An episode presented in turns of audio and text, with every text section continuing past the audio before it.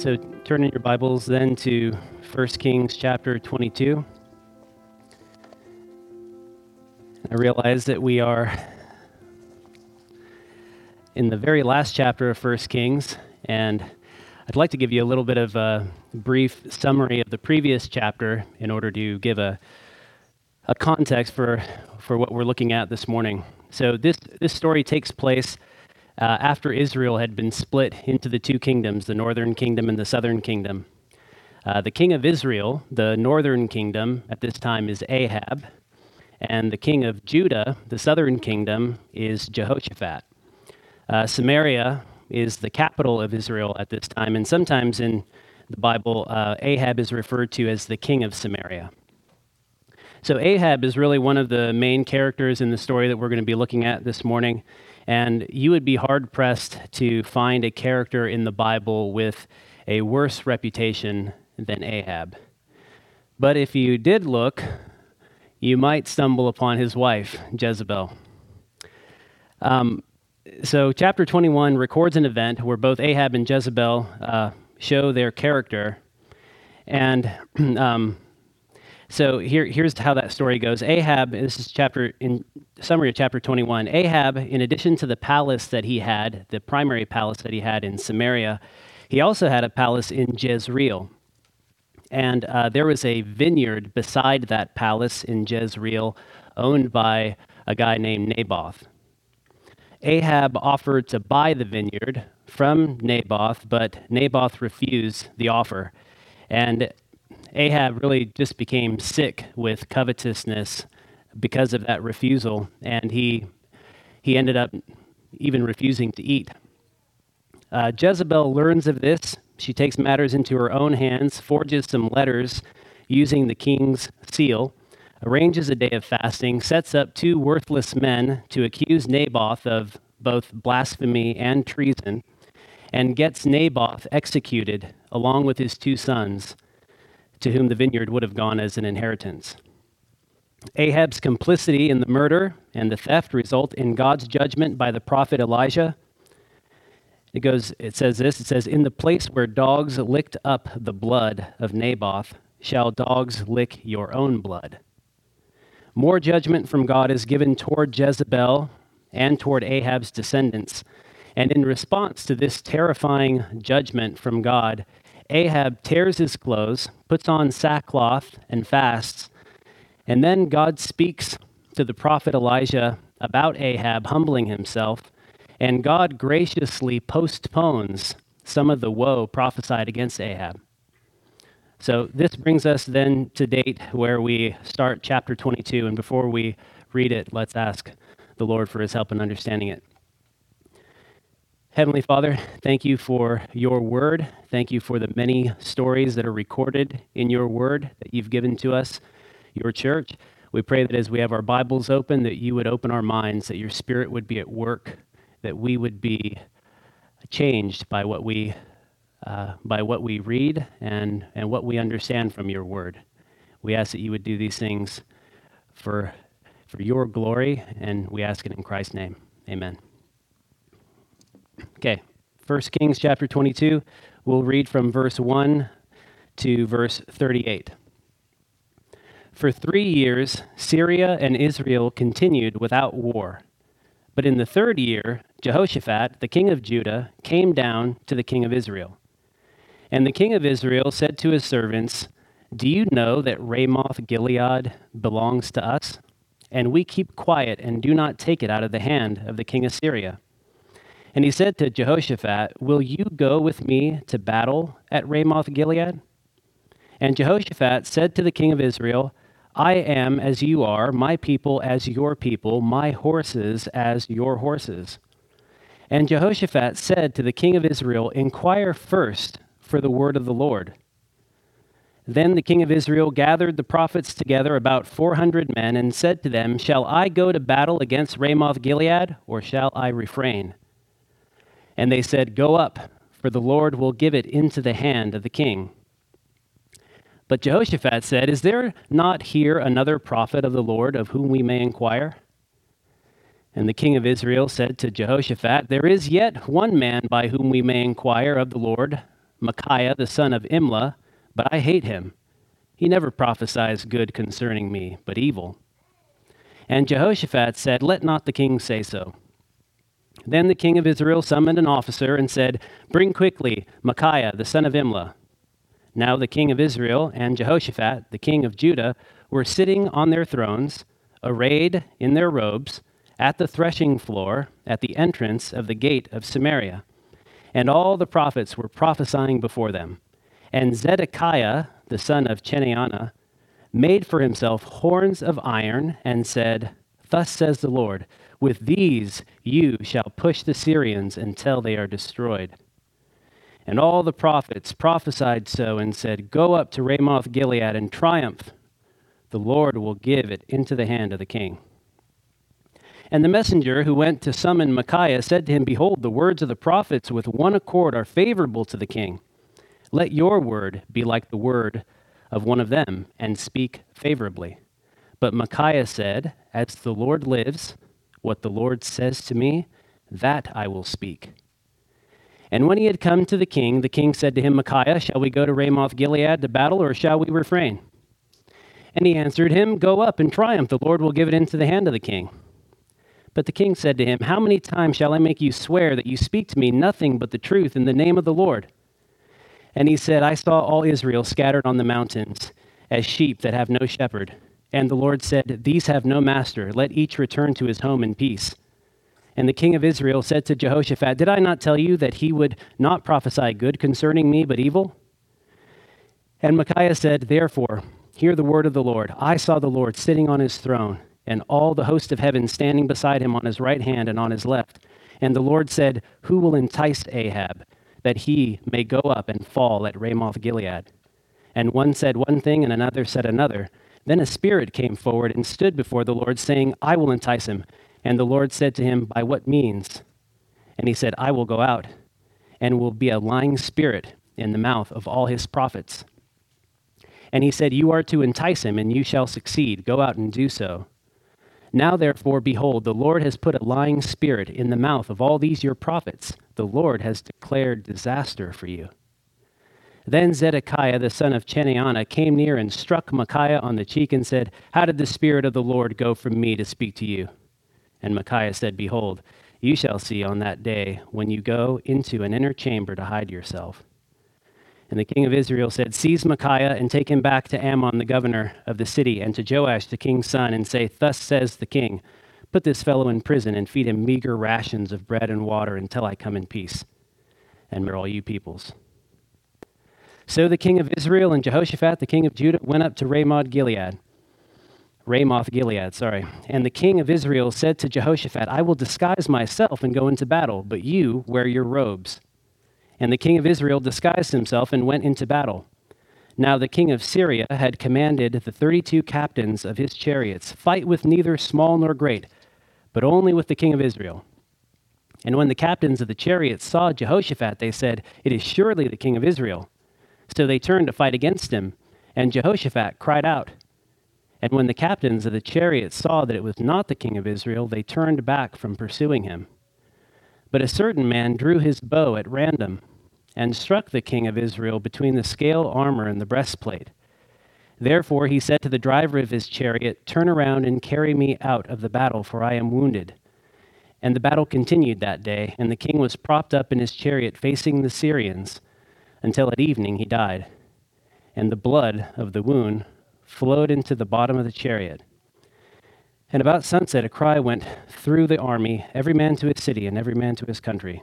So the king died and was brought to Samaria, and they buried the king in Samaria. And they washed the chariot by the pool of Samaria, and the dogs licked up his blood, and the prostitutes washed themselves in it, according to the word of the Lord that he had spoken. Amen. This is God's holy word.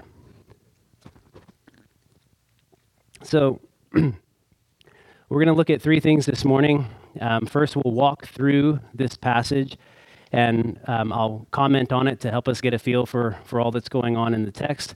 Then we'll discuss God's sovereignty and how it is shown in this passage.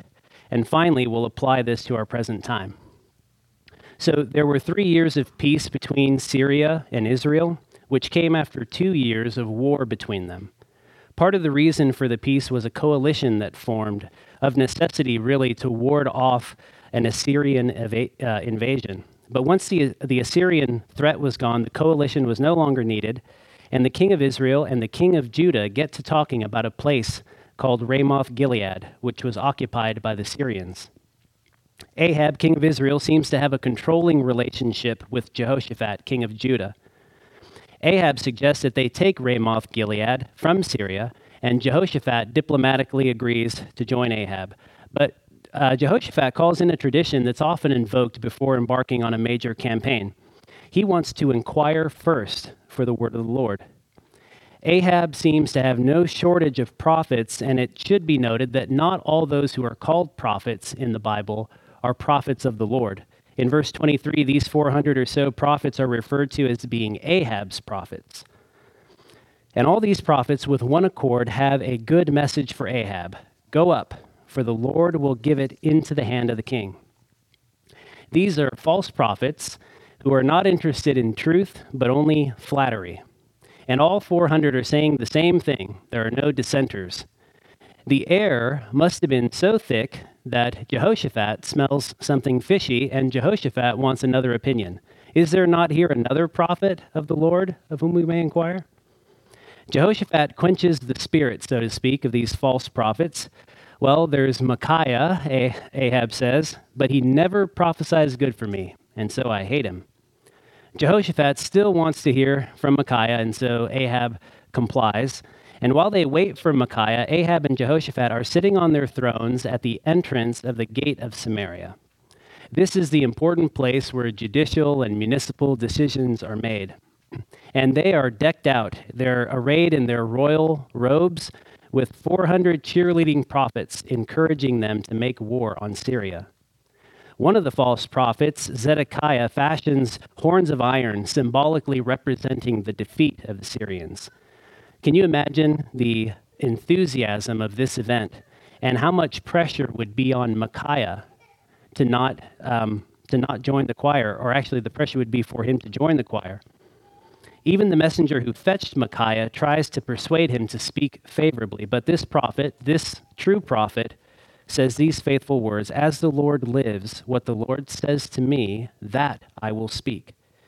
Ahab finally puts the question to Micaiah, and Micaiah repeats the false prophecy. and we might think to ourselves, what? What's going on there? I thought this was the true prophet, only going to say what the Lord says to say. Well, commentators say that he was either being sarcastic at this point or he was testing to see if Ahab really did want to hear the word of the Lord. Ahab knows Micaiah is up to something, so he says, How many times shall I make you swear that you speak to me nothing but the truth in the name of the Lord? Okay, says Micaiah, you're serious about this? And so he uncorks this terrible prophecy. I saw all Israel scattered on the mountains as sheep that have no shepherd. All Israel being scattered is a picture of defeat and armies in panic. There being no shepherd is a picture of the king being killed. The prophecy goes on, and we get to a part of the passage that might be a little difficult for us to understand. There's a scene in heaven where a spirit is sent to entice the prophets of Ahab to lie. Verse 23 says, Now therefore, behold, the Lord has put a lying spirit in the mouth of all these your prophets. More, more to say about God's involvement at this particular point a little later. So, Micaiah's prophecy to the king is quite a bit different than the other prophets. The prophet who built the iron horns ends up slapping Micaiah, and Micaiah essentially says, you know, just you wait, the time is coming when, when you're going to go run and hide. Micaiah is thrown into prison for his trouble and given only meager rations of food and water. He put a wet blanket on the pep rally by speaking the word of the Lord. And like so many faithful prophets, he pays a price for it. What's happening in Ahab's head now? He's got his prophets saying one thing and Micaiah saying another. And Ahab has already demonstrated his almost uncontrollable desire to get what he wants when he wants it. Remember uh, the vineyard that belonged to, to Naboth. So he still wants to take Ramoth Gilead, but he goes about it with some measure of caution.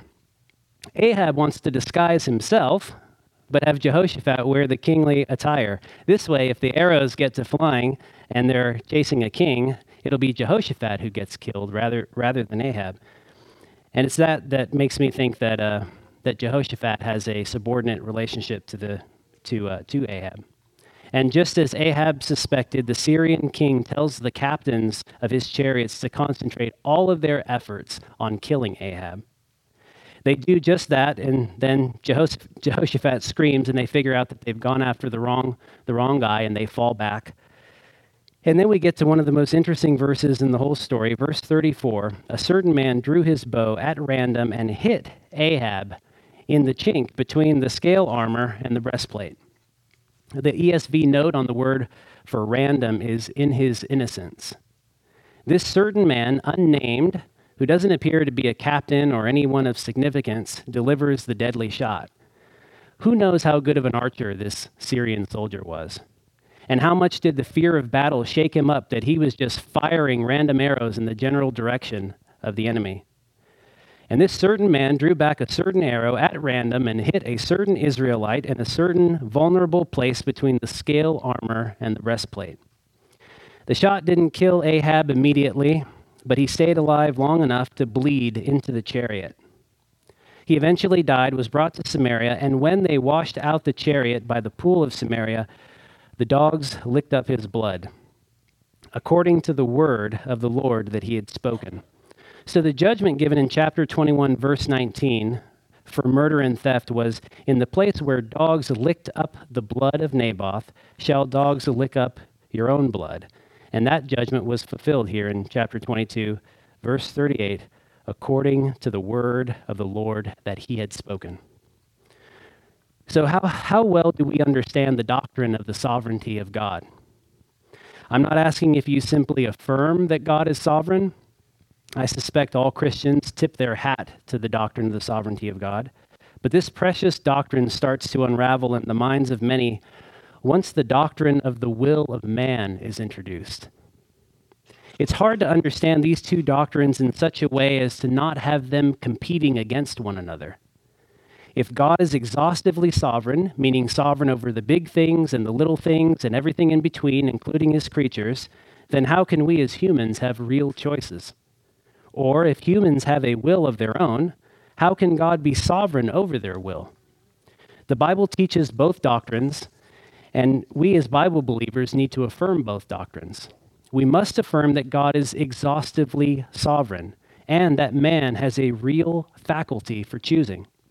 But rather than holding these two doctrines at separate corners of our mind, hoping hoping that they don't crash into each other someday. Rather than that, we should see that these doctrines, um, one of these doctrines, actually establishes the other. God's sovereignty doesn't displace the will of his creatures, but rather God's sovereignty establishes the will of his creatures. What, what, do I mean by that? God, God sovereignly ordains all things that come to pass including the means by which all things come to pass. And some of the means that God has chosen to ordain include the choices of his creatures. For example, I'm going to give two examples of, of this, and I hope they're helpful to you. If, if one's not helpful, then maybe the other will be. I watered the elm trees in my backyard this morning. God sovereignly ordained that those elm trees would be watered this morning and God sovereignly ordained the means by which those elm trees would be watered, would be my choosing to go outside this morning, turn on the hose, and water them. God could have chosen to be the primary cause of watering those elm trees. He could have spoken the word, and the ground under the trees would be wet. But God ordains that some things that come to pass are brought about by means and some of the means that God has chosen to use are the choices of mankind. So he, here's how the Westminster Confession of Faith puts it it's chapter 3, section 1. God, from all eternity, did, by the most wise and holy counsel of his own will, freely and unchangeably ordain whatsoever comes to pass. Yet so, as thereby neither is God the author of sin, nor is violence offered to the will of his creatures, nor is the liberty or contingency of second causes taken away, but rather established. The second causes here are what I'm referring to as the means by which God brings about whatsoever comes to pass. So it came to pass this morning that the elm trees in my backyard got watered. God, from all eternity, did by the most wise and holy counsel of his own will, freely and unchangeably ordain that the elm trees in my backyard would get watered the morning of June 28th, 2020. And violence was not offered to the will of this creature who did the watering. And the contingency of the second cause, my turning on the hose and squeezing the nozzle, was not taken away, but rather established by the God who ordained it to happen just that way. I know I'm belaboring this point, but it's so important. I really want us to get a, a grip on it. So uh, here's my second example.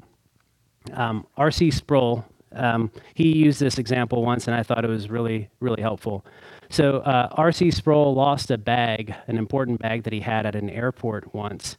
Um, and that bag included um, just a, a, mountain of research and work that he had done.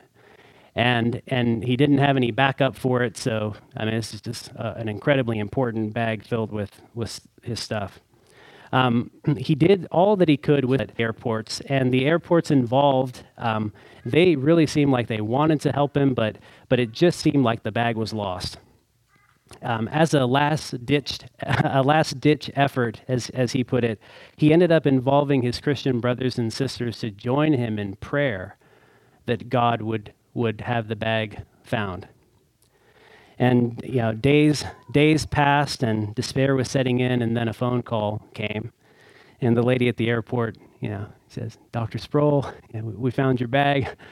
And uh, and he was asked to uh, to comment on on that, and and here's how he put it. I, I have to paraphrase it. He said, "God, from all eternity, ordained that I would lose my bag. He ordained that it would be lost for days, and that I would ask others to pray with me that my bag would be found. And God ordained that through the means of those prayers, He would see to it that my bag was found, in order that He would get all the glory."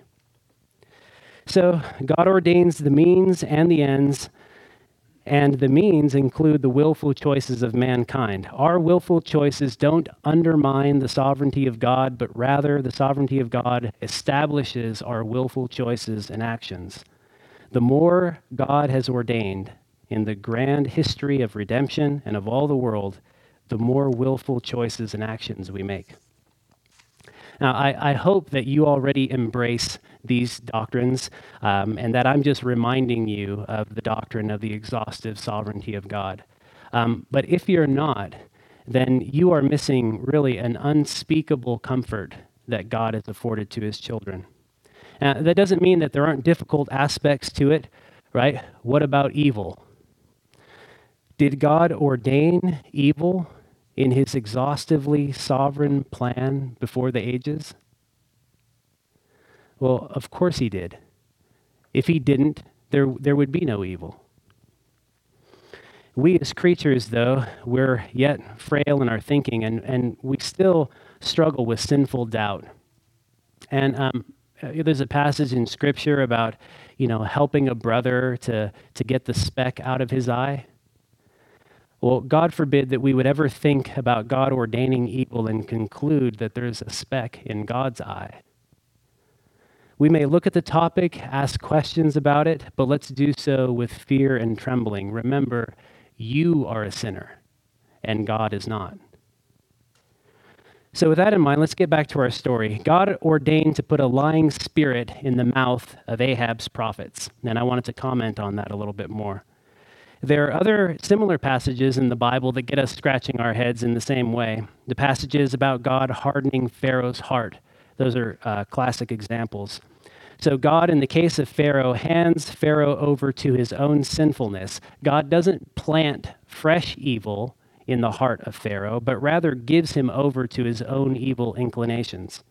Similarly, then, in our passage, the lying spirit comes upon false prophets who are already sinfully inclined not to speak the truth, but to flatter. They are given over to do what they sinfully want to do anyway. Remember how the Westminster Confession says that violence is not offered to the will of the creatures. That means that God's sovereignty is not such that the will of man is violated or removed. So Ahab was the author of the sin of coveting Naboth's vineyard, yet God ordained that it would come to pass exactly that way. And Jezebel was the author of the sin of getting Naboth murdered, yet God ordained that it would come to pass exactly that way. Zedekiah and the false prophets of Ahab were the authors of the sin of lying. Yet God ordained that it would come to pass exactly that way, including his involvement in sending a lying spirit to the false prophets.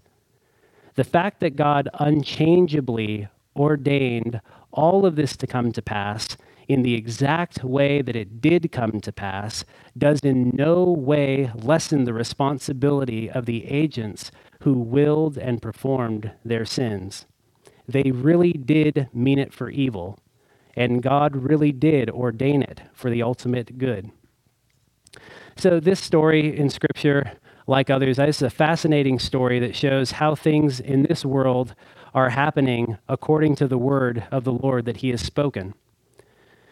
Um, he is the one, after all, who spoke the whole universe into existence. So, so we think, how does this apply to us today? Did God unchangeably ordain whatsoever comes to pass only in the stories that are recorded for us in Scripture? Or has God unchangeably ordained whatsoever comes to pass in America in 2020? Think about all the things that have happened this year and all the things that are yet to happen this year. Sinful men and women are willfully committing sins that they will most definitely be held accountable for. God is not mocked.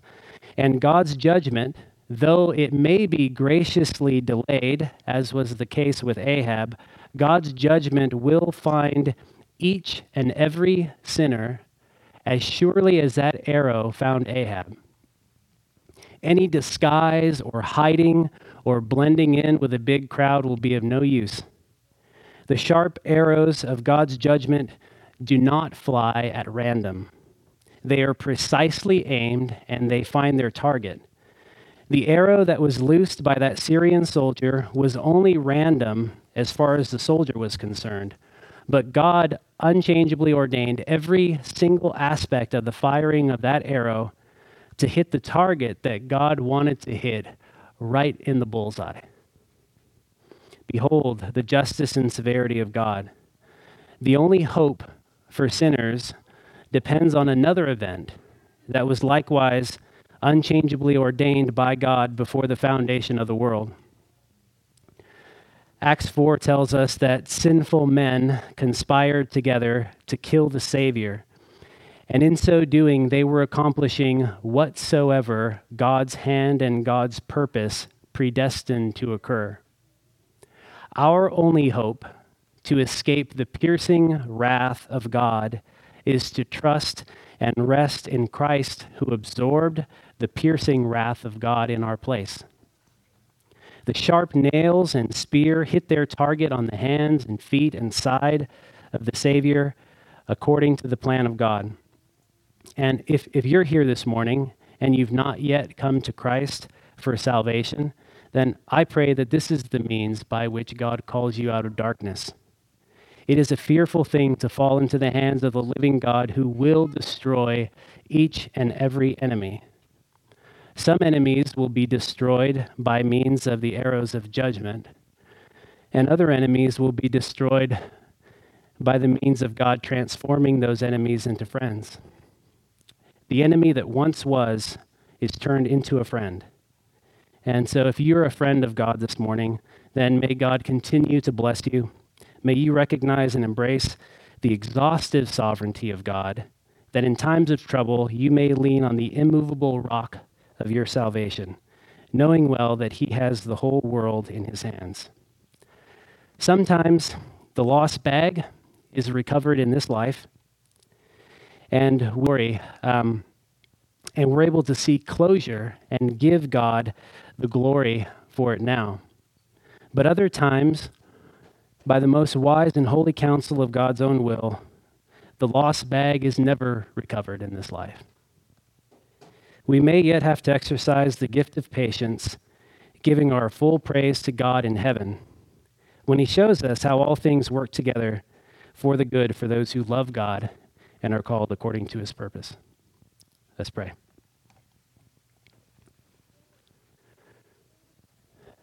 Heavenly Father, we thank you for graciously providing your word to us, for preserving it for us, and for your spirit working in your children, even as we read it so, so long after it had originally been written. Pray, Lord, that, that we would take comfort in, in your exhaustive sovereignty, and that we would not make light of the choices and the actions that we take in this world. I think it was R.C. Sproul who said that, that right now counts for eternity. So if there are any who have not yet come to repent of their sin and trust in Christ alone, I pray that you would bring them to repentance and faith. And um, as we continue um, uh, in, in this year, which seems as crazy as it's been, Help us to take comfort in your exhaustive sovereignty, knowing that, that you are in complete control. We ask it in Jesus' name. Amen.